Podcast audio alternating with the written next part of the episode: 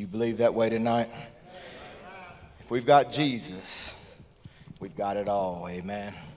Hallelujah. We serve a wonderful Jesus, a wonderful Savior. Hallelujah. It's good to be with you tonight in the house of God. God bless you. Thank you, musicians. It's wonderful to be here. We uh, we came up for a, uh, a wedding and a little relaxation, and here we are. But that's all right. We just pray that. There we go. We're just going to relax. Thank you, Brother Donnie. God bless you tonight. We bring greetings from, from our pastor, Brother Tim, in Minden, Louisiana, Evening Light Tabernacle. And it's just, it's good to be together tonight in the house of God, isn't it? Amen. We, we feel his presence here. We're so thankful for the atmosphere of worship that's created. And I'm so thankful.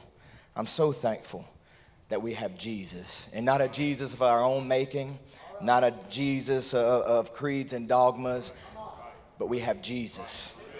We have the real, unadulterated Jesus, and we're just so thankful to have that tonight. Amen. Can we pray together tonight before we go to the Word? Heavenly Father, Lord, what an honor it is to stand here tonight, Father. Lord, to stand before your people, Lord, the purchase of your blood. Lord, and I just pray tonight that starting, Lord God, even now, that you'll just take control of me and this vessel. Lord, control my lips, my tongue, that I wouldn't speak anything, Lord, that Lord, that would go against what you would have me to speak, that nothing would come offensive. Lord, we are here to encourage. Father, that is, that is our, uh, our desire tonight, is to encourage your people just to keep fighting the battle, Lord. Lord, and that we can get that deep down in our soul tonight, that we've got Jesus. What more could we possibly want?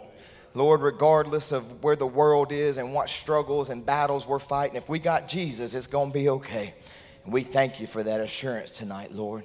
And we just ask now that you'll come and bless the word and bless the remainder of this service, Father. In Jesus' name we pray. Amen. Amen. If you have your Bibles with you and you'd like to turn with me to the book of Luke, the first chapter and the twenty-sixth verse. I'm thankful to have my, my wife, Sister Lydia, with me, and and my two sons, Jude and Jackson, are also traveling with me. It's nice to, when you're on the road, to have some of home with you, that's for sure. Amen. And we feel so welcome and comfortable here. We really do. It's another, another part of home. We love you, and God bless you. Verse twenty-six says, and in, and in the sixth month, the angel Gabriel was sent from God unto a city of Galilee named Nazareth, to a virgin espoused to a man whose name was Joseph, of the house of David, and the virgin's name was Mary. And the angel came in unto her and said, Hail, thou art highly favored. The Lord is with thee. Blessed art thou among women. And when she saw him, she was troubled at his saying, and cast in her mind what manner of salutation this should be. And the angel said unto her, Fear not, Mary, for thou hast found favor with God. And behold, thou shalt conceive in thy womb, and bring forth a son, and shalt call his name Jesus. He shall be great, and shall be called the Son of the Highest. And the Lord God shall give unto him the throne of his father David. And he shall reign over the house of Jacob forever, and of his kingdom there shall be no end. Then said Mary unto the angel, How shall this thing be, seeing I know not a man? And the angel answered and said unto her, The Holy Ghost shall come upon thee, and the power of the highest shall overshadow thee. Therefore also that holy thing which shall be born of, of thee shall be called the Son of God. And behold, thy cousin Elizabeth, she hath also conceived a son in her old age. And this is the sixth month with her, who was called barren. For with God nothing shall be impossible. And Mary said, Behold, the handmaid of the Lord, be it unto me according to thy word. And the angel departed from her. Amen. I pray that the Lord will add his blessings as you have your seats. Amen. I was just in prayer for tonight's service, and yeah.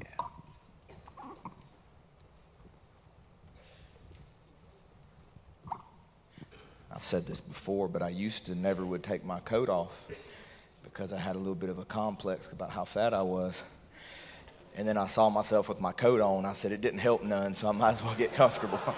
So, might, might as well be comfortable, amen.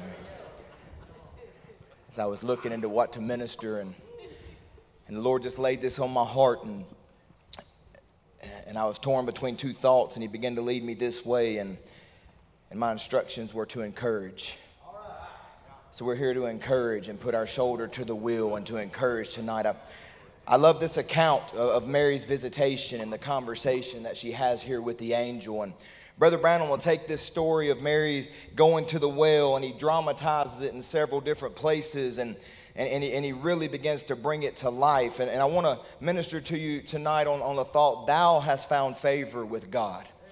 Thou hast found favor to, with God. And, and Brother Branham takes this story, and, and when he does, he talks about how Joseph and Mary had gone to service that day. And, and they had gone into the service, and Brother Branham says it had been a wonderful service, and that, that, that the rabbi there had, had talked about how God had brought them out of the land of Egypt with a mighty hand, and, and how that they, when they came down to the Red Sea, that, that God had parted the Red Sea for them. And, and when they needed food, that God had rained manna down from heaven, and that God had brought water out of a rock, and that God had rolled back the Jordan, and how when they got there, there had not been a feeble one amongst them, even though they had been wandering in the wilderness. And the rabbi talked about victory after victory after victory. And Brother Brown says it was a wonderful service as he talked about what a great God that they had. He said, but Brother Branham goes on to say, he says, but then he ruined the service. Brother Brown says it was a wonderful message, but at the end of it, the rabbi ruined the whole thing by saying God just doesn't operate like that anymore. He said it wasn't necessary anymore. He said the people have settled in the homeland, and they don't need the God of miracles anymore.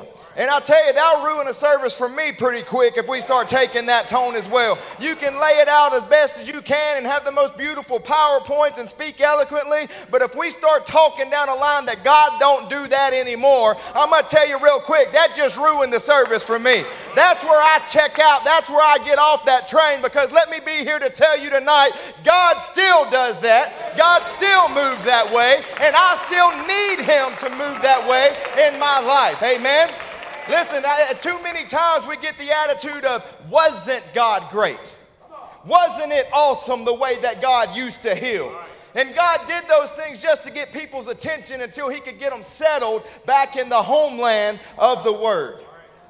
Oh, but now that we're settled down, we don't need the supernatural anymore. We don't need the God of miracles anymore. Listen, they may not say it with their words, but with their attitudes they do.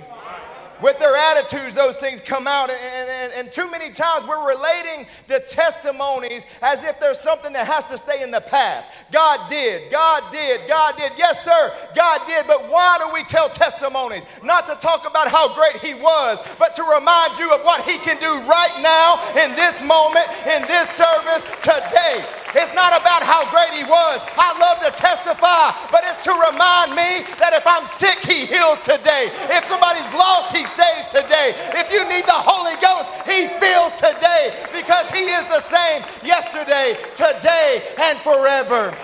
Amen. I'm not against testifying. I believe in it, but for the purpose of building faith for now. That is the purpose of our testimonies. What does God want to do tonight? What does he want to do in our midst right now? Because listen, hopefully we're not gathered here tonight to fulfill a religious duty. Hopefully that's not our intentions, and, and just coming together and, and hearing a good service, and, and maybe hearing a good sermon. Listen, the days of just having good sermons and going home and saying, wasn't that great? That needs to be over. What did that good sermon do? What did God do for you? How were you changed? How were you molded? How did God interact? Listen, he is a living God, and he's in our midst tonight, and he wants to operate in this building tonight at your seat. Not just somebody else's seat. It might be good for them. And you're sitting there going, oh, that's good. That brother needs it. That brother needs it. But how about you find a spoonful for yourself? Find a shovel for yourself and feed on the word and say, God, deal with me tonight. Move tonight. Discern my heart tonight. Hallelujah. I believe there's a living God in our midst. I believe it's going home time. I believe it's time for prodigals to come home. Justin, it sure was good to see you singing. That sure blessed my heart. And there's more of that. There's more out there, but listen, we got a promise. we got a promise, and the promises of God are just as good as God himself. And he says, if I've got Jesus, I've got everything. If I got a promise my son's coming, he's coming. If I got a promise of healing, I'm healed. If I got a promise of deliverance, I'm delivered. Just stand on the word tonight. He is the same yesterday, today, and forever. There's prodigals coming home. There's deliverance coming to your house. There's salvation coming to your house. Hallelujah. I've heard testimonies from this very place about prodigals. There's more coming. There's more coming. Just let it be a sheep wave. There's more coming. Oh, I can't wait to see the day where you can't find a seat in this place just because of the prodigals that have come back. Why we need all these seats? Because there's more coming. We're going to blow this place apart. It's going to fill it up. There's more coming. I'm expecting more. Listen, some folks believe this isn't the season for miracles. How can we be on the verge of the rapture, the change of our bodies, which will be the biggest, most total and complete mass divine healing in history, and it not be the season for miracles? It has to be the season for miracles, because I'm about to get one. I'm about to have one, and I know there's been miracles happening here, service after service, but pretty soon it's going to sweep across. Don't tell me it's not the season for miracles. It's the season of the body change. It's the season of the rapture. It's the season for God to pour it out like never before.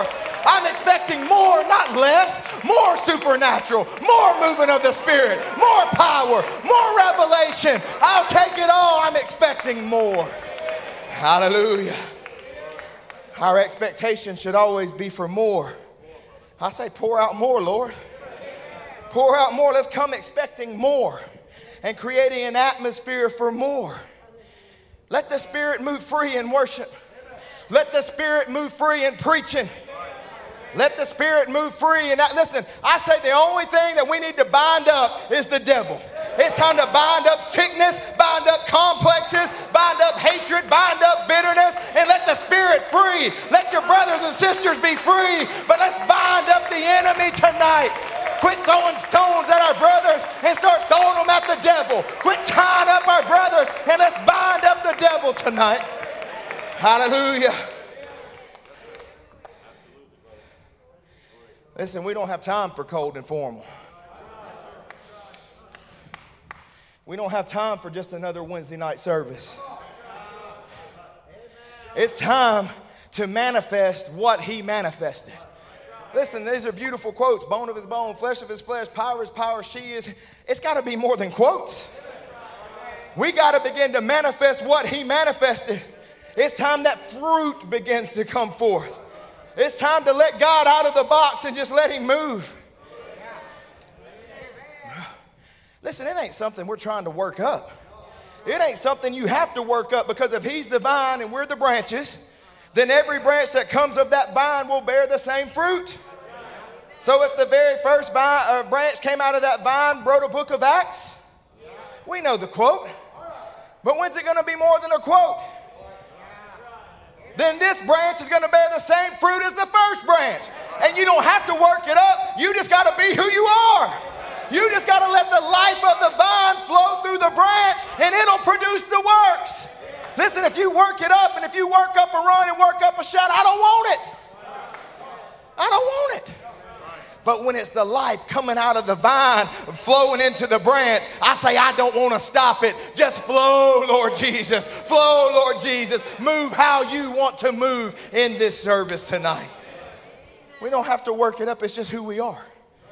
It's who we are. We've returned to the original. We just have to let him do what it is that he wants to do and get out of the way. Too many times we want to blame the devil for all the hindrances, and a lot of times we're the hindrance. Go back and look at the word in, in the book of Acts, and, and, and almost every single time that you find a major outpouring or a major event, it'll start off by saying they were in one mind and one accord, and then this happened. One mind and one accord, and then this happened. And I wonder what percentage, honestly, have we ever had of everybody in one mind and one accord? And I, I think if we gave it fifty percent, we'd be doing pretty good. And we've had some pretty amazing services with a failing grade. That's an F. What would happen if more of us got in one mind? More of us got in one accord. And right now, you weren't thinking about Thursday. You weren't thinking about what happened yesterday. And you sure weren't thinking about that brother that offended you ten years ago. But you were here thinking, I need Jesus tonight. I need Jesus to move tonight. I need him to heal tonight. I need him to fill tonight. Jesus, break forth in this place tonight. I need you. Pour yourself out tonight. We let so many things distract us and pull us from what we really need to happen tonight. We need him to break out in this place like never before. Right now, in this moment, in this service.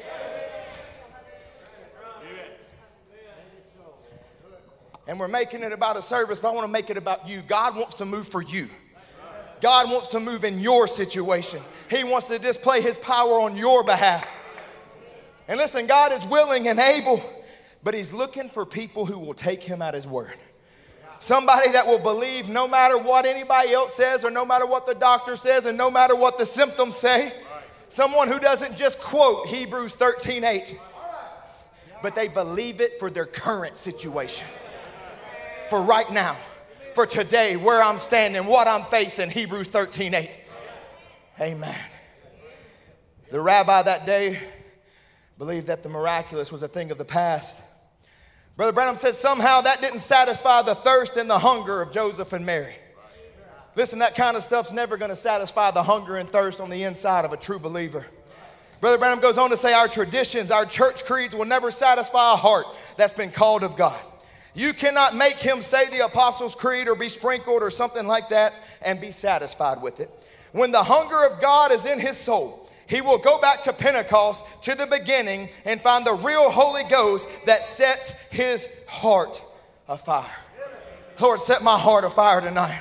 I need more tonight. Brother Aaron, have you been filled with the Holy Ghost? Yes, sir, but I want more tonight. Brother Branham said that the dynamics of this bride would be a refilling of the Holy Ghost. So, Lord, I need it. If you said that's what we were going to have, pour it out on me. Listen, it is, it's okay to testify of the past, but it is never okay to be satisfied with what he did in the past.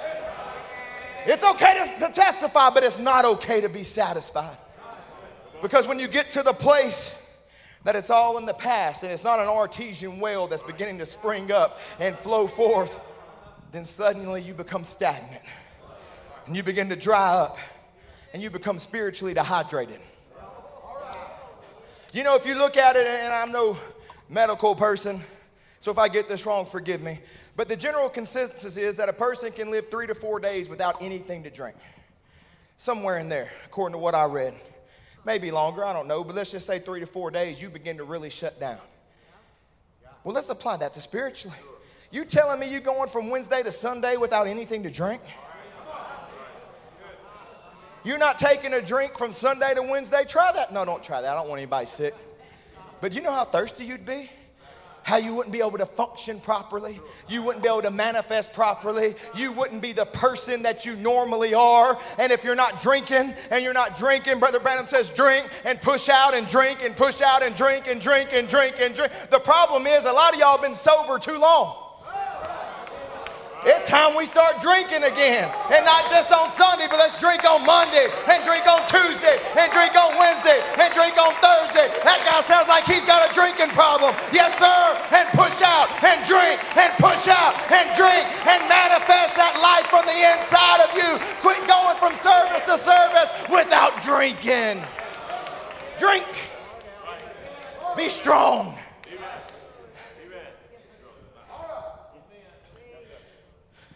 Listen, the fifties were awesome. The sixties were awesome. But what about today? Camp was awesome.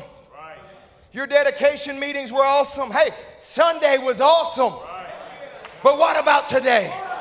What about right now? What about tonight? Oh, Brother Aaron, you're all about, listen, I'm all about what he said we could have. I'm all about the promises that are in this book. and I know I can't make it without each and every one of them. So the reason I'm preaching this way is because I need God that opened the Red Sea to open up problems in my life tonight. I need the God that rained manna out of heaven to feed my soul tonight. I need God that moved as the fourth man in the fiery furnace to come down and move in my situation tonight. I need God to be real and living and moving. I can't make it any other way. I need the pillar of fire that was in Moses' day, Paul's day, and William Branham's day. I need that pillar of fire tonight. I need it right now.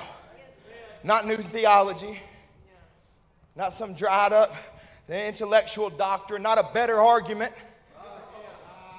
Listen, we didn't get this message so we could argue with people. I need Hebrews thirteen eight manifested. I need John fourteen twelve in action. And he expects it to be in action. Pardon me. Hallelujah.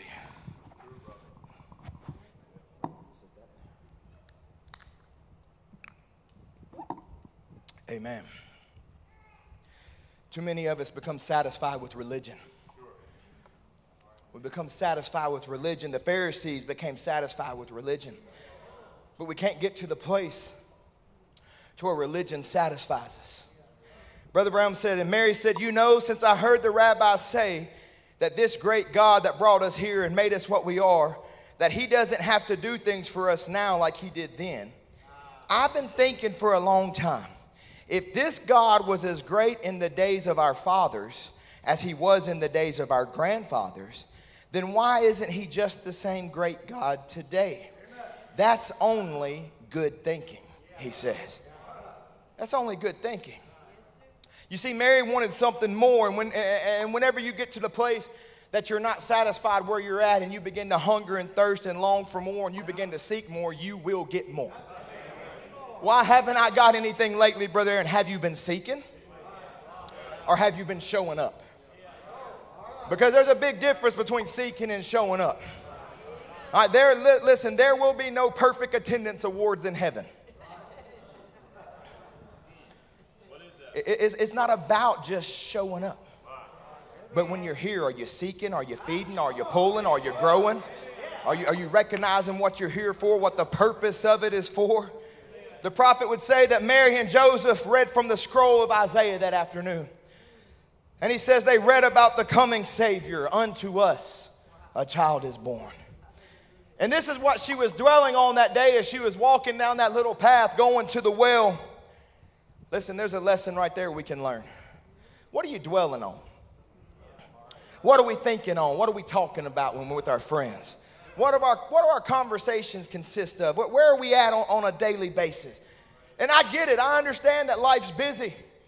Listen, there's things we have to do. That life is stressful. The world is crazy. four oh ones are crashing everywhere. There's a lot to think about. There's a lot that, that fills up our mind, and it's so much running through our minds. But if we can ever just stop and get our minds back on him, if we can come back and get our focus back on him, then that's when we can have a visitation like Mary had. Mary's Belief, nineteen sixty-one, he said, Hail Mary, you're highly favored before God. Oh, I like that. That little woman in the meanest city. There was in the, wor the meanest city there was in the world at the time, known to be the meanest city in Palestine. And in there, she had lived such a life until God chose her for a certain work that he was going to do. There she looked into his face and it startled her. You know, it's usually, usually as we are thinking on those things. The Bible said if there be any praise, if there be any virtue, think on these things. I think the reason we don't see no more of it than we do is we got our minds on too many other things. I think the angels would still appear to us if we only kept our minds upon them. But we're thinking about something else, like where we're going, a certain program we got to look at, or certain shopping we got to do. Not sinful things, just not giving him the thoughts, not giving him the attention that he deserves. And our minds are thinking on this and thinking on this. And I say tonight, let's turn our minds back to our mind back to his promises tonight. Let's turn our mind back to his goodness. Let's turn our mind back to his worthiness. Let's turn our mind back on, on, on him tonight. And let's begin to prepare for a visitation. Let's begin to prepare for a visitation. Not just talk about it. No, it's great that this happened to this one. It's great that this. Why don't you begin to prepare for a visitation? Put your mind on it. Put, put your thoughts on it. Begin to ask God and pray for God. Because, listen, you may be in turmoil right now. This may be the worst day you've ever had, the worst, worst week you've ever had, the worst month or the worst year. But listen to me. One moment in the presence of Almighty God.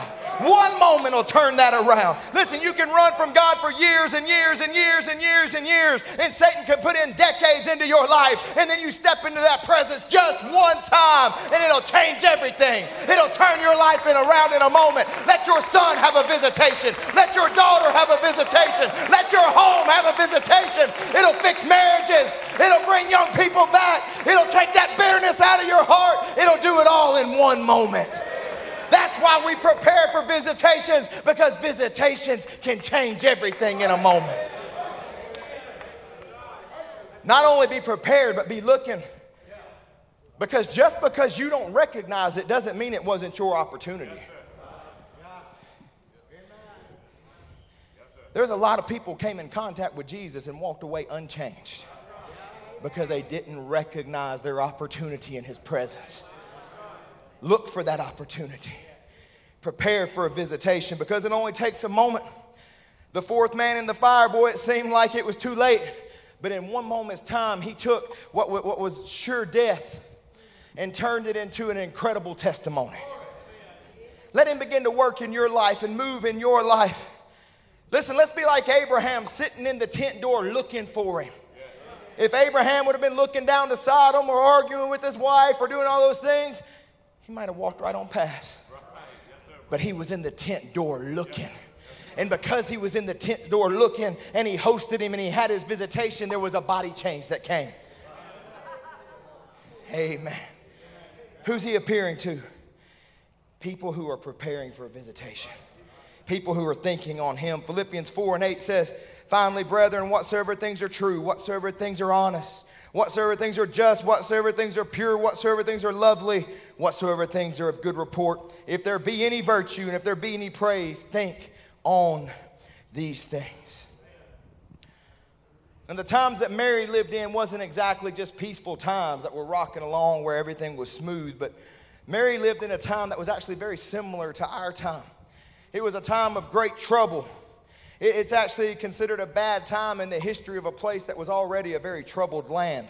It was a time of religious and political upheaval, violent rebellions taking place, evil leadership, Roman occupation, and the Romans were influencing everything, and the Jews were all separated and bickering and arguing and fighting amongst themselves.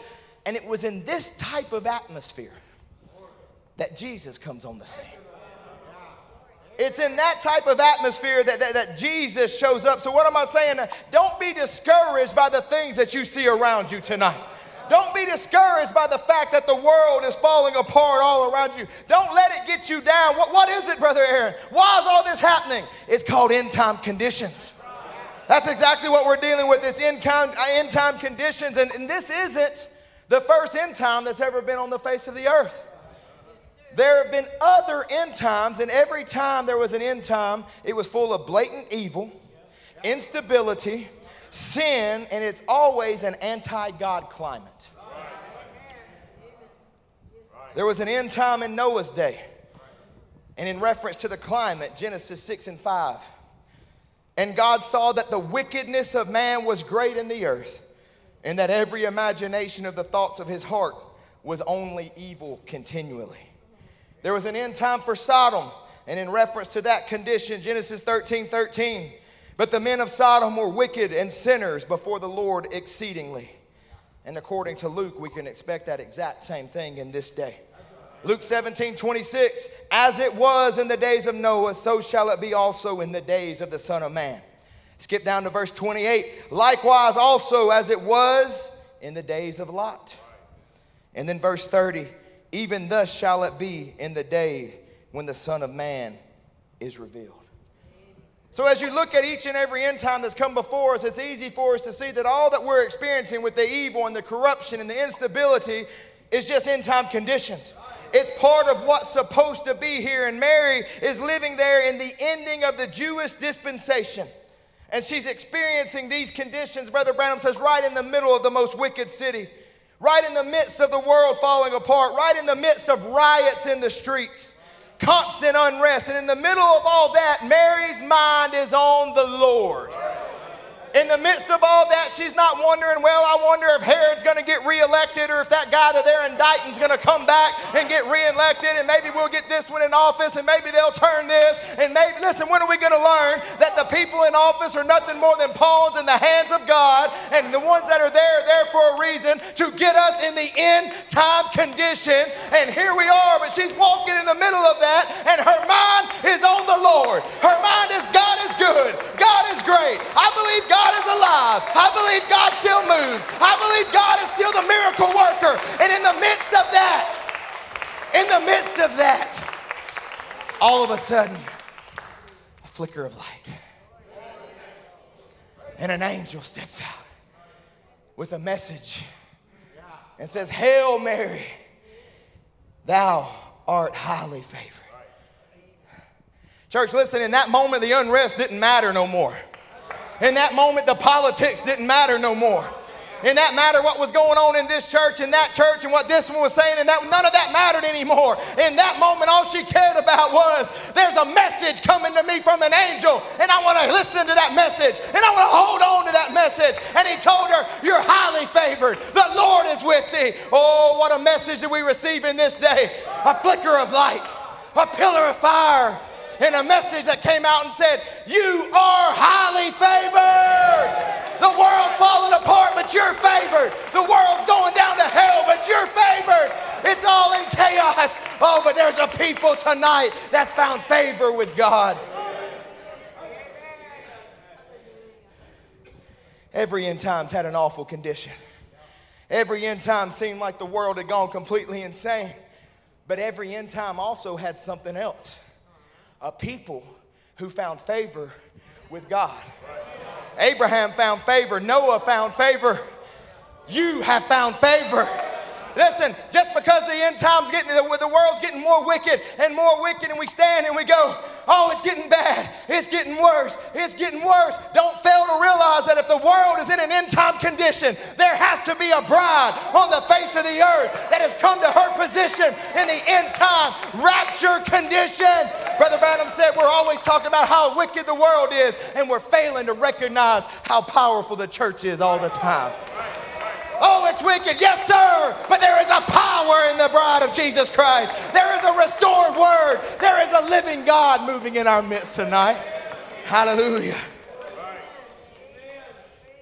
Amen, amen. Let's get our eyes off the negativity of the end time tonight, because we've been restored back. There's a bride adorned. There's a bride in rapture condition. There is a bride who has found favor with the groom. Amen. Listen, recognizing tonight that we have found favor with Almighty God, that ought to get our faith off the ground. That ought to get our faith lifted up to go through every trial and every situation that we face. You, you, who's he talking to? You have found favor with God. You have found favor. You are highly favored. There in verse twenty-eight, the angel says, hail, thou art highly favored, comma, the Lord is with thee. So with his favor comes his never-failing presence. Comes his never-failing presence. Listen, the Lord is with thee. Oh, why should I fear when giants come calling my name? What is it that I have to worry about? Not only am I favored, but I got a captain. And he's not walking behind me, but he's going before me. I'm telling you tonight, in your trial, in your situation, in your sickness, in your heartache, thou art highly favored, and the Lord is with you. Listen, all men have trouble. All men have trials, but you get to face your trial tonight with the favor of Almighty God. You face your trial tonight knowing that he's by your side and holding your hand. I say hallelujah. Thank you, Lord Jesus, for your favor in my life. When I know that I'm highly favored, when I know that the Lord is with me, listen, it's exactly what he told Gideon over in Judges six. He said, the Lord is with thee. He tells him that right before he gives him his commission. And I say with that, you'll have all you ever need. You'll have all you ever need knowing that the Lord is with you. What mountain can face you? What devil can overrun you? What sickness and what trial when the King of Kings, the one who conquered every sickness, goes before you? The one who overcame every, every devil goes before you. The one who overcame death, hell, and the grave goes before you, and he's walking with you, and you're in his favor. What do I have to worry about? What do we have to fear tonight? It's time we recognize who is here. I want us to think for just a second.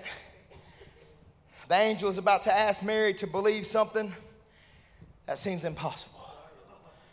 She has no examples to go off of. She does have the scripture that says, behold, a virgin shall conceive, but she has no example of this ever coming to pass. He's about to tell her that she's going to have a child even though she doesn't know a man. And he tells her two things: to raise her faith to a level that she can receive about what she's about to hear. Thou art highly favored, and the Lord is with thee.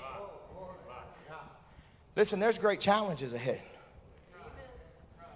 There may be some horrible trials in your future, and I'm not here to be a downer. I'm just speaking real. You may be in the middle of it now, but there's also great miracles ahead. There's also a rapture and a body change ahead. And he sent a message to elevate our faith to a place to receive that body change. And what did he tell us? Thou art highly favored, and I am with you. Listen, he didn't just say he was here. He proved he was here. Night after night, time after time, service after service, he would challenge the devil, and he proved there was a living God in our midst. And I want to tell you that didn't end in nineteen sixty-five, but he's still here. He's still proving it. He's still moving. He's still healing sick. He's still bringing back prodigals. He's still saving the lost. He is a living God, and he's here tonight, and he's reminding you, I'm with you. I'm with you in the fire. I'm with you in the flood. I'm with you in the sickness. You have my favor. Brother Branham says, and we know he lives because he's with us and proves himself by physical signs and wonders that he promised that he would do to show it, insomuch as a pillar of fire that led the children of Israel through the wilderness. It's with us today. Even having its picture taken, performing the signs and wonders that he promised it would do in this day, seeing all the words that he promised being made manifest in this day. Well, Brother Aaron, that was all for when the prophet was here. Okay. He says, and when he went away, he said, now the same thing that I done, you'll do also, for I'll be with you always till the end of the world. You'll do the same thing I done until the end of the world. Listen, I know sometimes it feels like it's all over, but we're still here. It hasn't officially ended yet. So as long as we're still here, he's still with us, he's still moving, he's still saving, he's the same yesterday, today, and forever, and that doesn't change until the end of the world. You need healing, he's the healer tonight. You need deliverance, he's the deliverer tonight. You need salvation in your home, he's the Savior tonight. And he will be until the end of the world. It's not time to dwell on the impossibilities. It's not time to dwell on your failures. And it's, it's not time to question, Re- really me? I'm so unworthy. I'm so unworthy. Why me? You know, so many times he's standing there and he's offering it to you, and he's right here saying, take it. Take it. And we're sitting there, no, no, no, I can't. I'm not good enough. I'm not. Listen, we know. You're not good enough. Get in line behind the rest of us unworthy people and just say, I know I'm not good enough, but I accept it. I take it. It's a free gift. It's your favor. It's your love. It's your blessings. I recognize my unworthiness, but in accepting this, I'm recognizing his worthiness. He was worthy enough for my sin. He was worthy enough to open the book. He's worthy. It's not about your worthiness. It's about thou hast found favor with God. I'm sure Mary could have stood there for an hour explaining to the angel why she couldn't be the one. But he's looking for people who will say, be it unto me. Just be it unto me, Lord. I accept it. I accept it. Why, uh, why do we argue with God?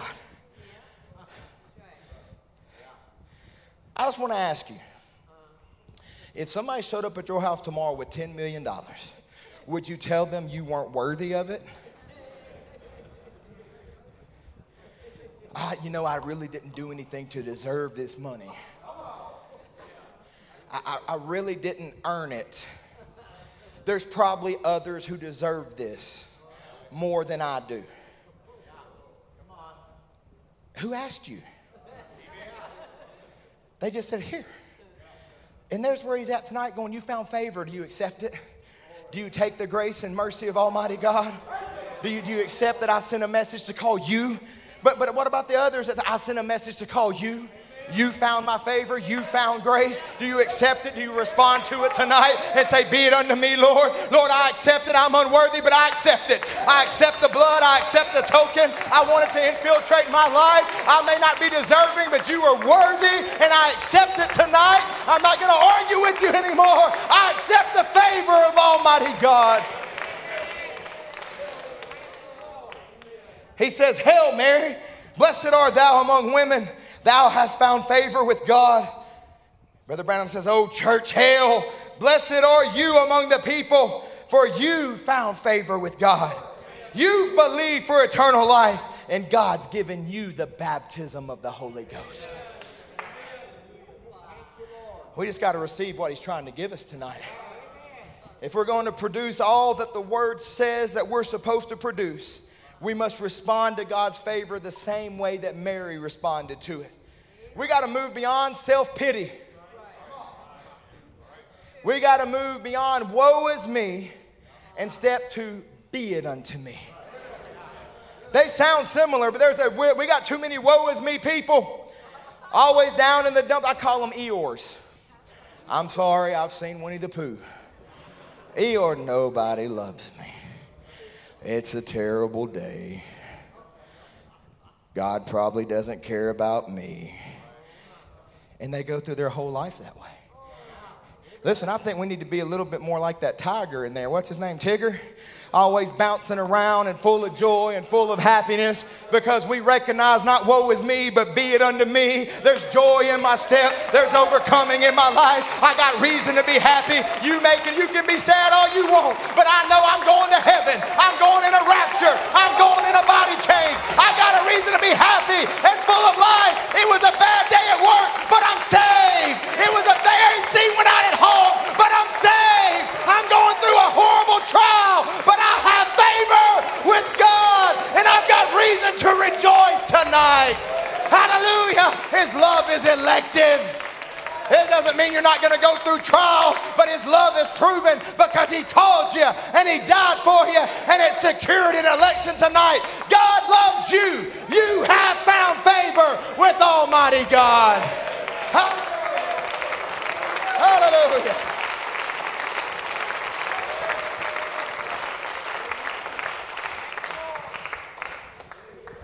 Hallelujah.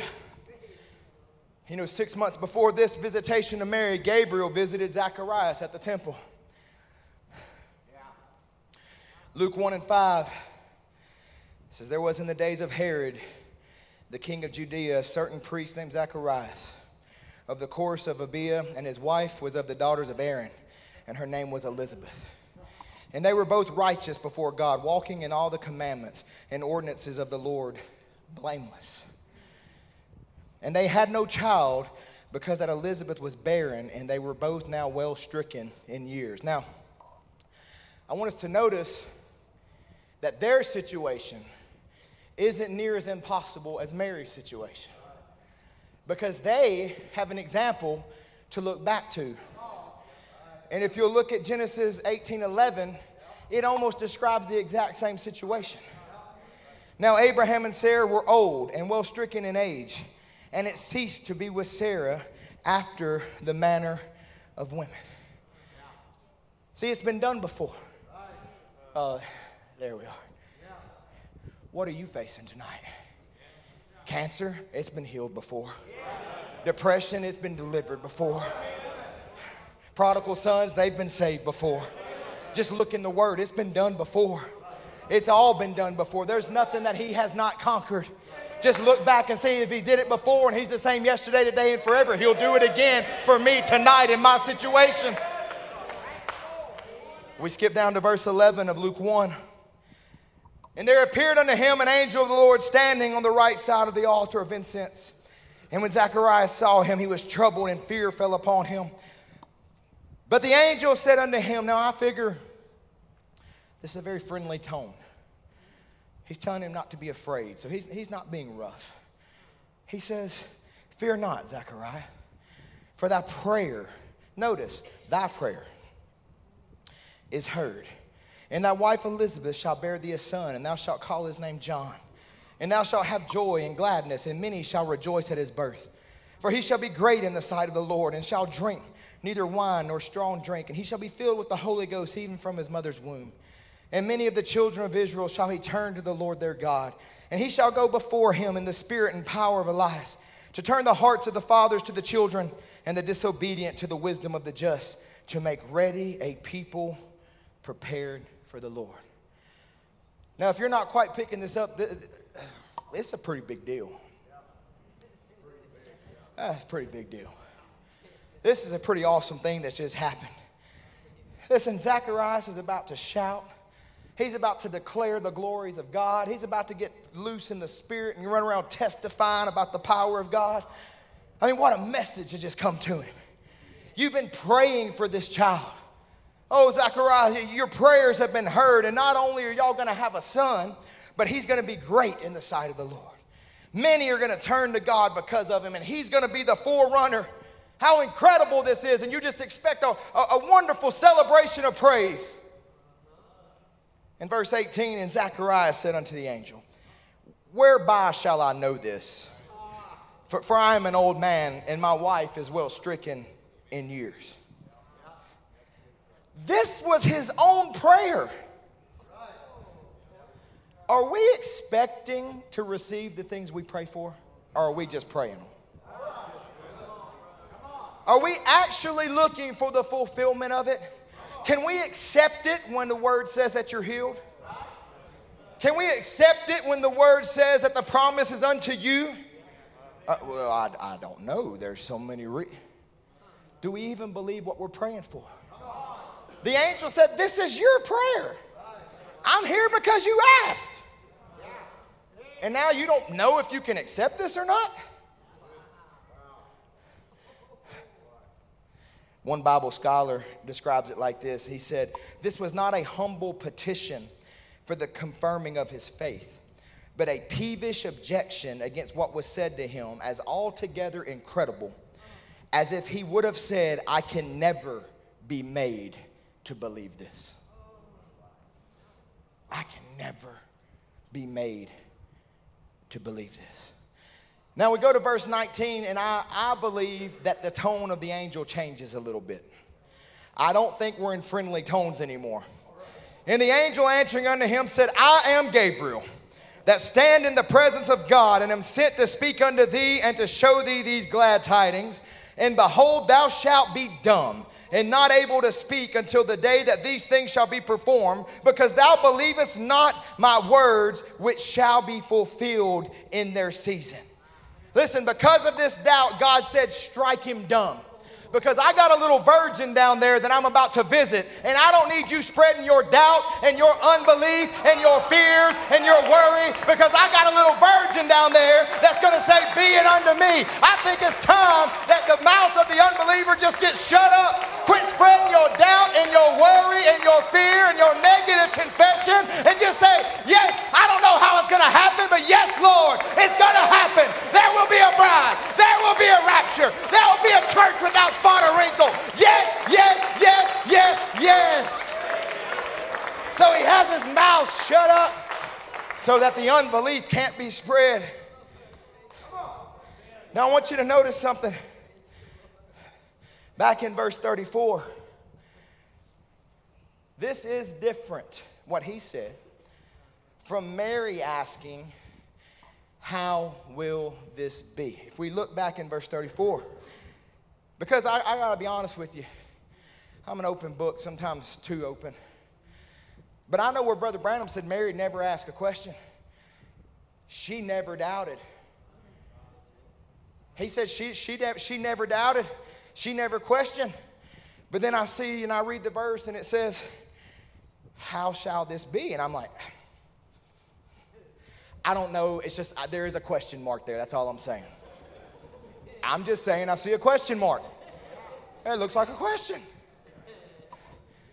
But as you begin to read into it and study it and break it down, it's simply her saying, okay, the Messiah is to be virgin born, and I'm going to be that virgin. Will you share with me how you're going to do it? In other words, it's actually her just asking for more instruction. If you get into it, it's actually no different than the preacher up here. And he begins to preach, and he gets under the anointing, and you like what you're hearing. So you're on the edge of your seat, and you're going, amen. Tell me a little bit more. Tell me a little bit more about this rapture. Tell me a little bit more about this body change. Tell me a little bit more about this message. I believe it. I just want to hear a little bit more. And she's not saying, how is this going to be? She's saying, tell me more about it. Tell me about Isaac. I want to know about my bridegroom. Tell me about heaven. Tell me about the pearly gates. Tell me about justification. Tell me about the Holy Ghost. She's just wanting to hear more. She's just wanting to hear more. Tell me more. And what's wonderful about it is the answer that Gabriel gives her fully satisfies her. He says in verse thirty-five, and the angel answered and said unto her, the Holy Ghost shall come upon thee, and the power of the highest shall overshadow thee. Therefore also that holy thing that which shall be born of thee, he shall be, shall be called the Son of God. And once she's told that it's going to be done by the power of the Holy Ghost, that suffices. She says, be it unto me. Oh, I know the Holy Ghost can change my situation tonight. I know the Holy Ghost can move in my home. Yes, just be it unto me. I know he can change me, a rank sinner. I know he can give me the Holy Ghost. I know he can bring my children back. I know he can. Just be it unto me, Lord. Oh, how, how's this going to happen? The power of the Holy Ghost. Okay, I accept it. Be it unto me. I don't know how I'm going to do it. The power of the Holy Ghost. Okay, be it unto me. How am I ever going to make it? Because you have a promise. You have his favor. And it's going to be done by the power of the Holy Ghost. Okay, Lord, I accept it. Be it unto me, Lord Jesus. Just be it unto me. Hallelujah. If we can just take that recipe tonight, that you got a promise, you got his favor, and it's going to be done by the power of the Holy Ghost. There's nothing, there's nothing that you can't overcome. Listen, there, I'm not Gabriel. And I didn't step out of the pillar of fire tonight right here before your eyes. But God did lay it on my heart to bring a message to you and tell you, thou hast found favor with God. Thou hast found favor with God. And God is with thee every step of the way. And the way you're going to make it is through the power of the Holy Ghost. The way you're going to overcome is the power of the Holy Ghost. The way we're going to rapture. The way we're going to be healed. The way we're going to be delivered. The way your child's coming home. The way it's all going to wrap up in absolute perfection. How? By the power of the Holy Ghost. Thou hast found favor with Almighty God tonight. How are you going to respond to it? How are you going to respond to it? Is there anybody here that'll say, be it unto me, Lord. Be it unto me, Lord Jesus. I accept your favor. I accept your forgiveness. I accept all that you've done to me. Be it unto me, Lord Jesus. Word of life, thou hast found favor. Will you stand together with me tonight? Hallelujah. Hallelujah. Hallelujah.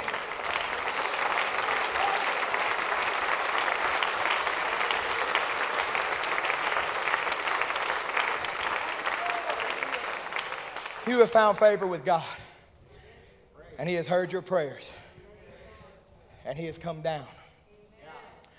You've been praying for healing, and healing is here. You've been praying for deliverance, and deliverance is here. You've been seeking the baptism of the Holy Ghost, and he's here to give it to you. You've been asking for the impossible, and he says, watch me do it. And once you recognize that you have favor, no trial matters.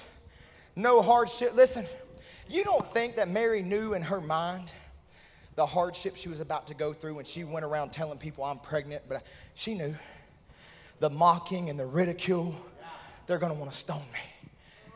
They're going to want to kill me for I. They're going to do this and they're going to think that. I'm going to be an outcast the rest of my life. And she weighed that up against his favor. And she said, be it unto me. I'll take whatever the world wants to throw at me. I'll be ridiculed. I'll be outcast. But Lord Jesus, just let me have your favor. Just let me know that you're with me wherever I go. Just let me know that the power of the Holy Ghost is walking before me. Does that, does that mean we won't have trials? Does that mean? No, it doesn't mean that. It just means that you have his favor. And he's right there with you. And he's going to see you through to the other side. Listen, I know life hurts. I know there's scars and there's heartaches and there's wounds and there's real things. And he comes and the devil tries to bury you under all those things and begin to tell you you're going through this because you messed up. You're going through this because God doesn't love you anymore. And Brother Branham comes and he says that the cloudy skies and the storms of life are no sign of God's disapproval. Job never lost God's approval. As a matter of fact, Job had God's favor in his life. And Brother Branham goes on to say that when you go through a trial and you go through a hardship, it proves that you found favor with God because he chose you to beat this devil. He chose you to win this trial. And I want to tell you tonight, the trial that you're in was not sent that it might rule over your life, but you were sent that you might rule over that trial. You were sent that you can show he's the same yesterday, today, and forever. That God's a healer. That God's a deliverer. That God's a savior. That trial in your life is manifesting the very works of Christ once again in the closing moments of time. Glory. Amen. With in-time conditions all around us, God says, hail, church, thou hast found favor with God. God bless you tonight. We love you in the love of the Lord.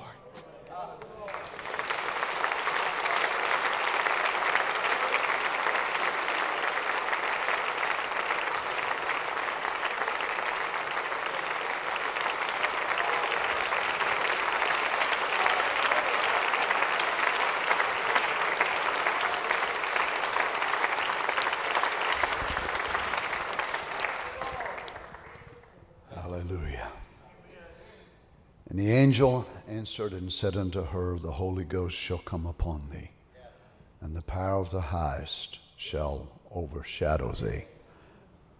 Therefore also that holy thing which shall be born of thee shall be called the Son of God. The prophet goes on to say that anybody knows the body of God is not yet finished, but it's being finished as it's being born in us. The word of this day wants to be born in you and I. So we've been told that we found favor. Now he's waiting on our response. So what will be our response? We found favor in his eyes. We're loved. He thought of us before the foundation of the world. When there was no stars, there was no atoms, no molecules or light. But he thought of you. And he wants you to know that he loves you. So what's your response going to be? Well, I'll, I'll have to think about it. I, don't, I mean, I don't know if I could be able to. But that's not Mary's response. Be it unto me according to thy word, O Lord. Be it unto me. And he believes he is the same. Do we or not? Do we believe he's the same? We saw him right here Sunday. Performed several healings, and you only saw part of it. You see, part of it kept on going on back in the office after church. It kept on going. God was moving for more back there. Preachers. As a matter of fact, the Lord touched Brother Jewel back there. The Lord touched Brother Chisholm back there. Hallelujah.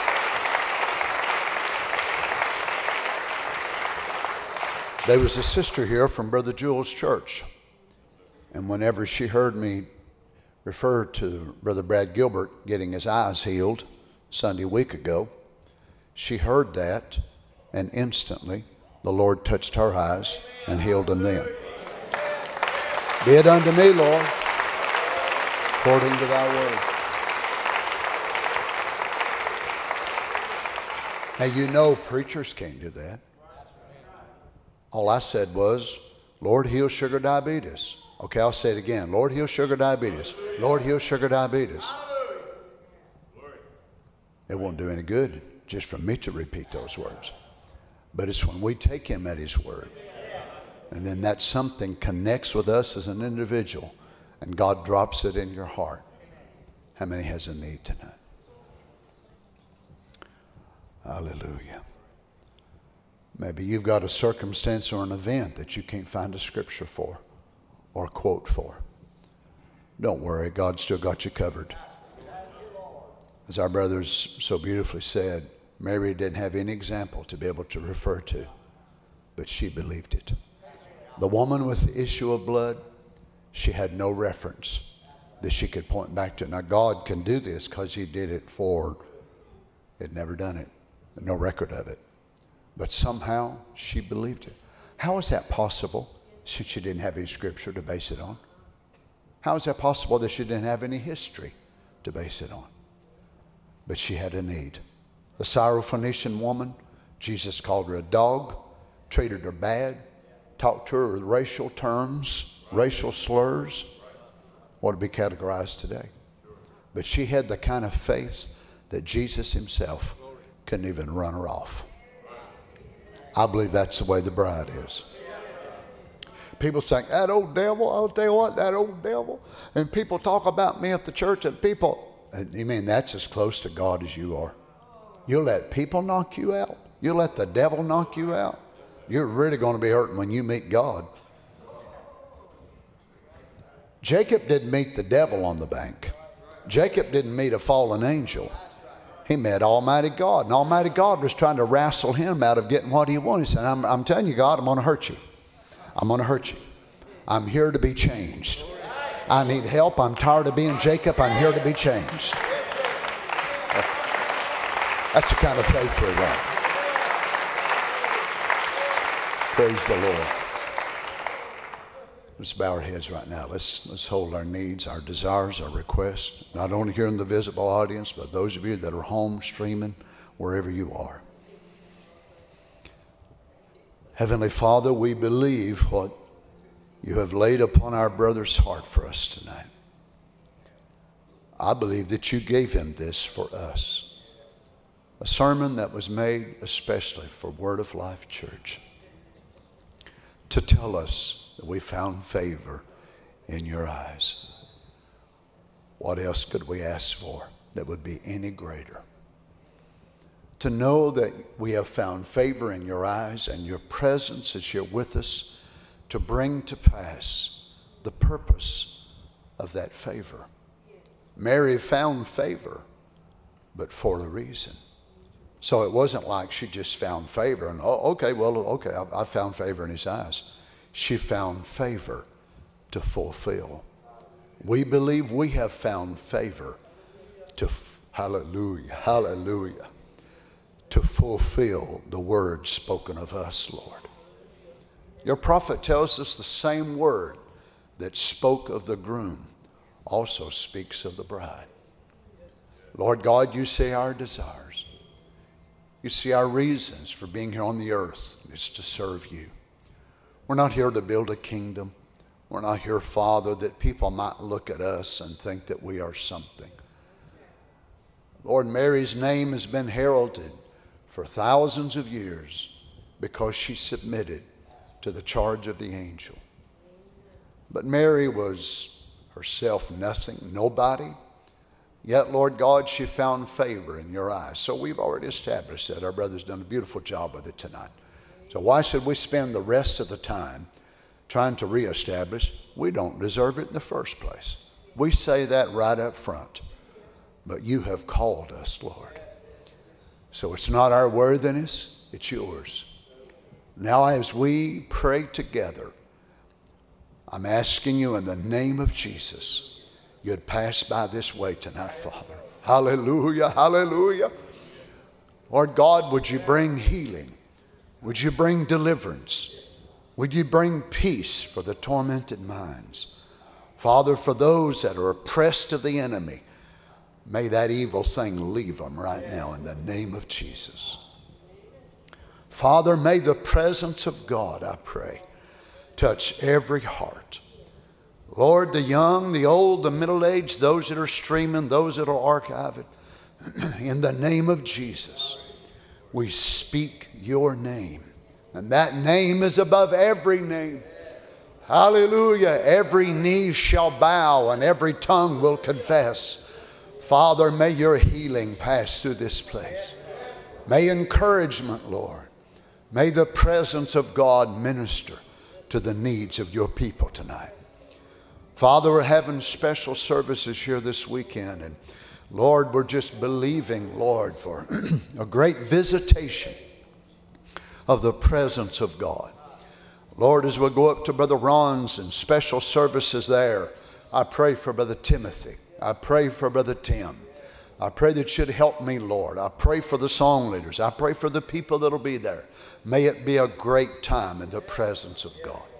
Lord, I pray for Brother Josh Bennett as he'll be here speaking to the youth and then, Lord, taking the service on Sunday. I pray you would give such an outpouring in this place, Lord.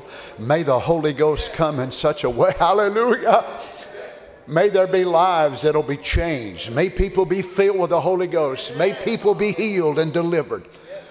Oh, Lord God, we believe this is our time. Hallelujah, hallelujah. Little did Mary know on that Monday morning after that service when she started up that little alley, the angel of God was there waiting for her. Oh, Jesus, may it be the same this weekend, Father, that the angel of God will come in this place. May the angel of God come up there in Elkins, Virginia.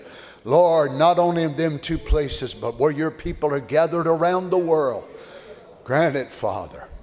We love you, dear God. We worship you tonight. Thank you, Father. Praise the Lord. Praise the Lord Jesus. We worship you, Lord.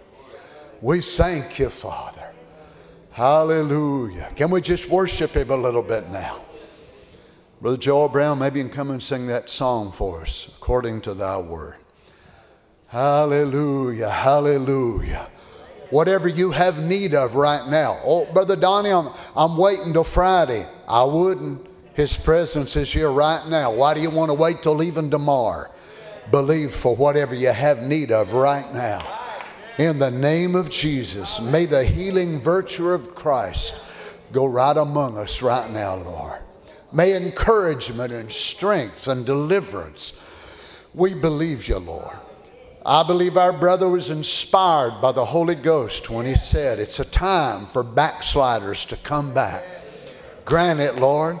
Lord, we got one here standing tonight that a week ago had no intentions of coming back to God. But he's standing right here tonight as a young man that was changed because the presence of God met him. Hallelujah! Bring them back, Lord. Bring them back. Our sons, our daughters, grant it, Lord Jesus. Hallelujah, hallelujah. Thank you, Lord God. We worship you, Jesus. Thank you, Lord. Thank you, Lord. She was hallelujah. A virgin bride to, to be. Yes, think about it. And one night as she lay quietly, Spirit hallelujah. Of the Lord overshadowed. Let's worship him together now. It said that you'll conceive a child, that sin cannot defile, and she said, be it unto me according to thy word. And she kept these things and pondered them deep within her heart. She believed in God. Well,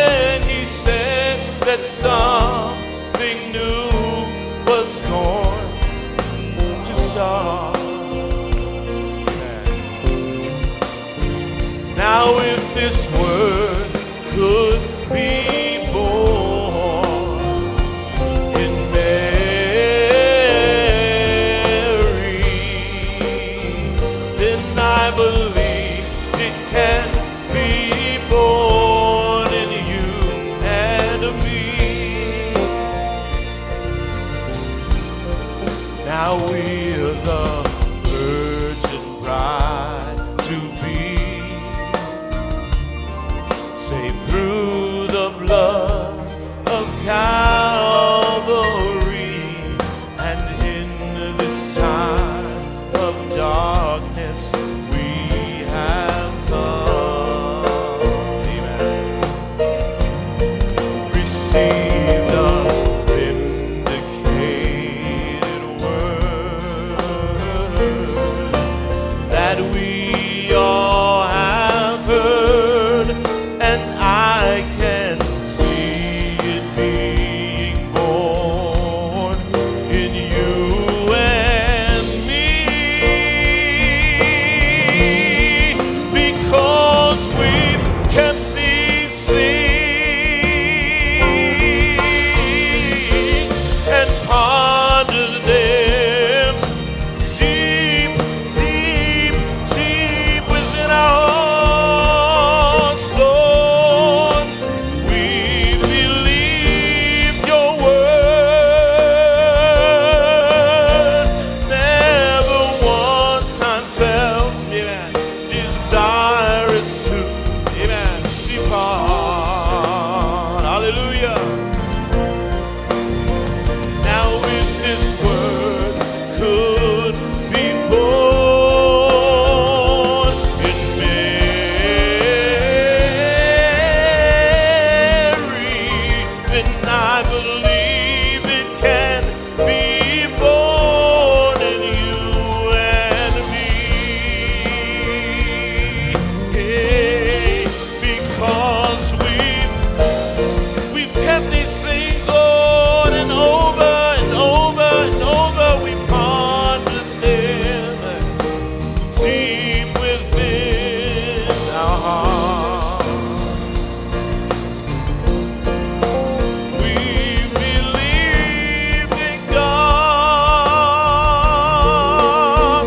Never once I felt desirous to.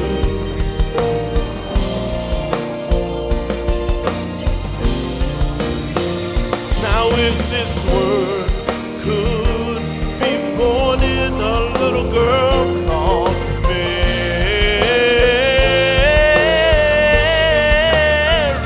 I believe it can be born in you and me. She was a virgin bride to be. One night as she lay quietly, the angel of the Lord entered into the room where she was.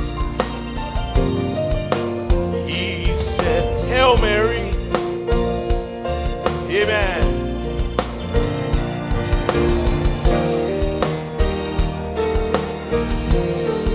And she said, "Be it unto me according to thy word."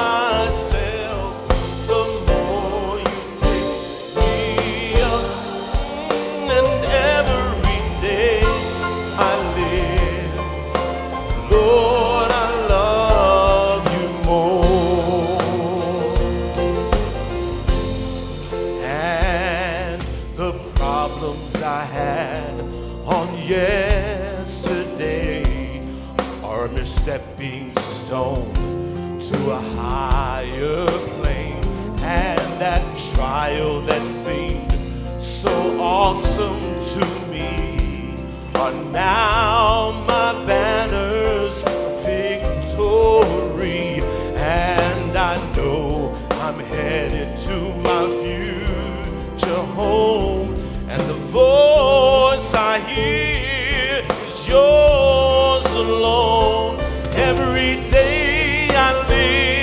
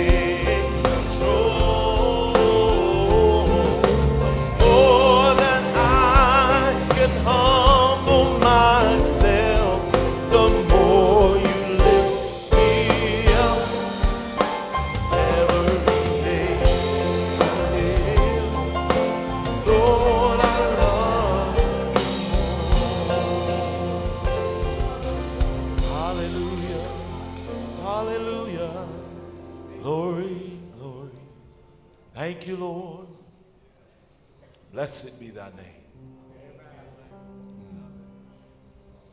Hallelujah. Jesus, Jesus. Let's go down. Jesus, there's just something about that name,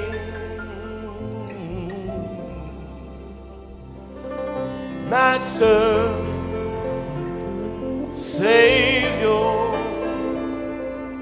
Jesus, like the fragrance after the rain.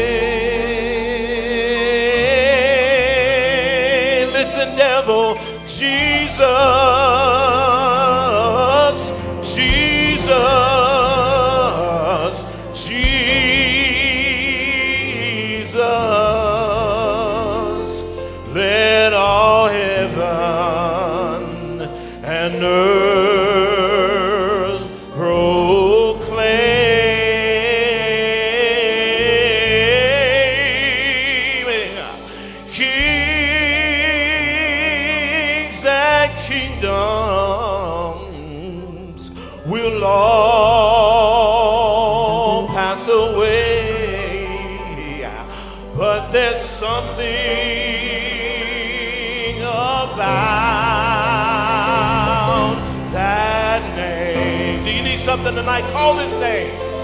Jesus. Come on, church. Jesus. Oh, Jesus. Hallelujah. There's just something about the name.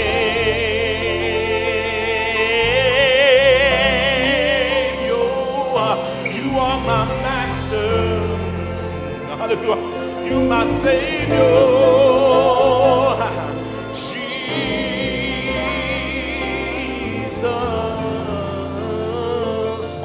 let all heaven and earth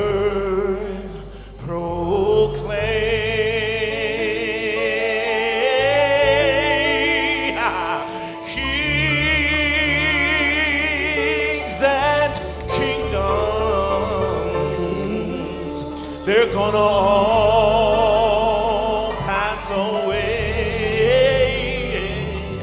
but there's something about that name that's hidden in this bride. Oh, Jesus, one more time. Uh, Jesus, come on, church. Jesus, there's just something. Sometimes you gotta praise your way out of where you are. About that name, you are my master. Peace be still. You are my Savior, Jesus. Let all heaven. And while I'm in this earth, I'm going to proclaim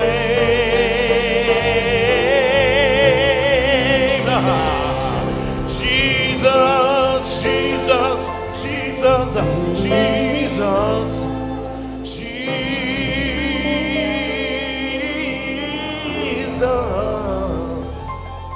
Let all heaven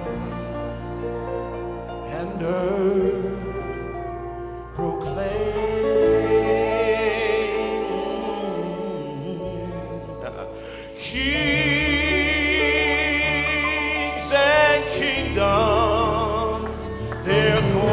all pass away, but there's something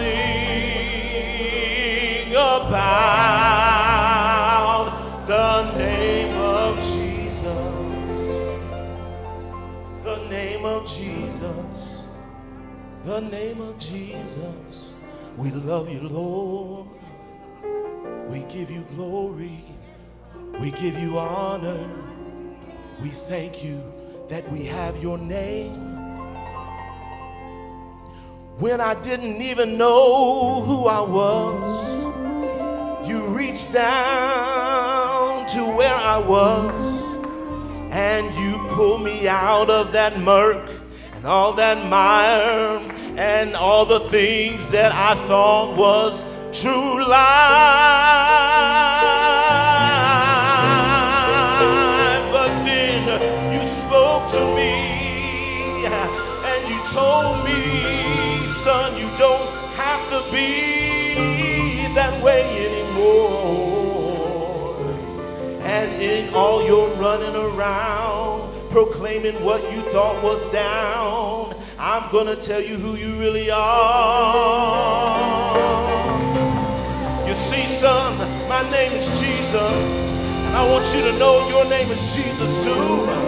So when you speak, you speak that name, and everything in your world will change.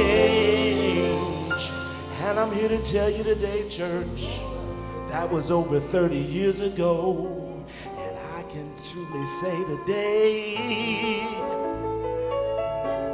that that name he gave me then is still powerful as it was back then. So therefore I'm going to evermore proclaim that name of Jesus. It makes the demons tremble.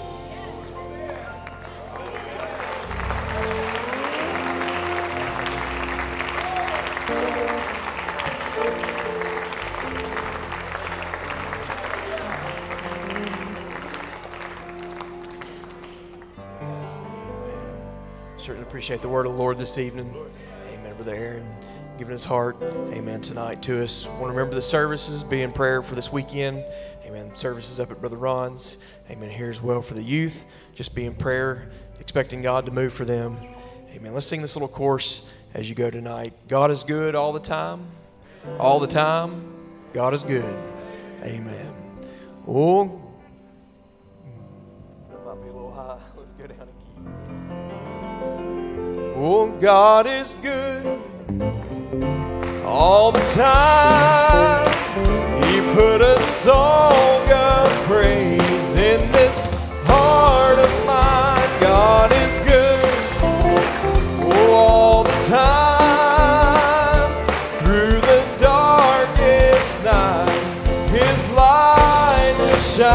God is good. Yes, God is good all the time. If you're walking through the valley, there are shadows all around. Do not fear. He will guide you. He will keep you safe.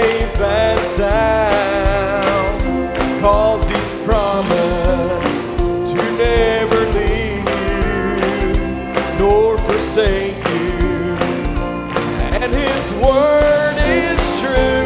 God is good, oh, all the time. He put a song of praise in this heart of mine. God is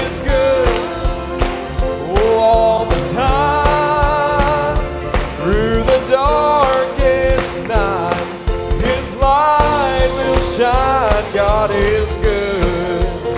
Yes, God is good all the time. We were sinners, so unworthy. Still for us he chose to die. Filled us with his Holy Spirit. Now we can stand and testify, oh, that his love is everlasting, and his mercies, they will never end. God is good, oh, all the time. He put a song of praise in this heart of mine. God is good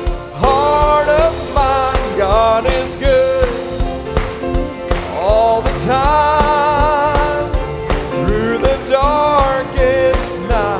Yes, God is good all the time. Oh, we were sinners, so unworthy. Still for us he chose to die. Filled us with his Holy Spirit. Now we can stand and testify that his love is everlasting, and his mercies, they will never end. God is good all the time.